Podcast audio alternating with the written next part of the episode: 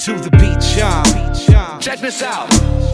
This announcement that I'm about to make is very important. Yes. Now listen. Keep in mind that I'm an artist. And I'm sensitive about my creation. To the beach, y'all. Sensitive about my creation. Can't believe I'm still doing this. Thought my political views might have ruined this. I figured you might have moved on to these newer kids. My extra extended hiatuses. Who would have thought you would have let me get away with this? I mean, no one's waiting to see what an aging hater thinks. I kinda wanted to be finished. I didn't wanna pull my heart out, let you see in it. I just wanna grow privately, be free a minute. Plus, my soul don't always have peace within it. Tell the truth, but I can see that I'm conceited with it. I make a whole lot of mistakes, please don't be offended.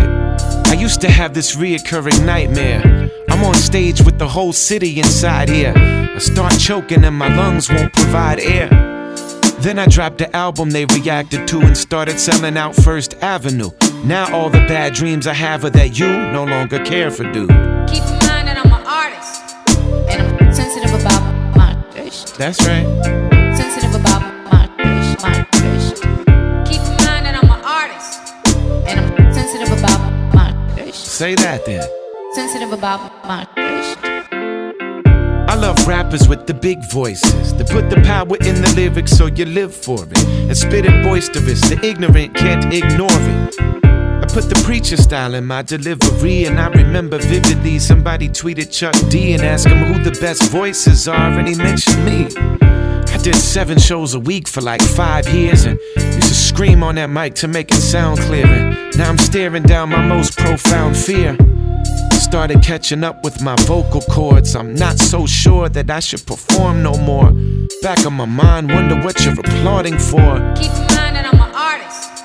And I'm sensitive about my creation. Feel like the wrestler. Sensitive about my creation.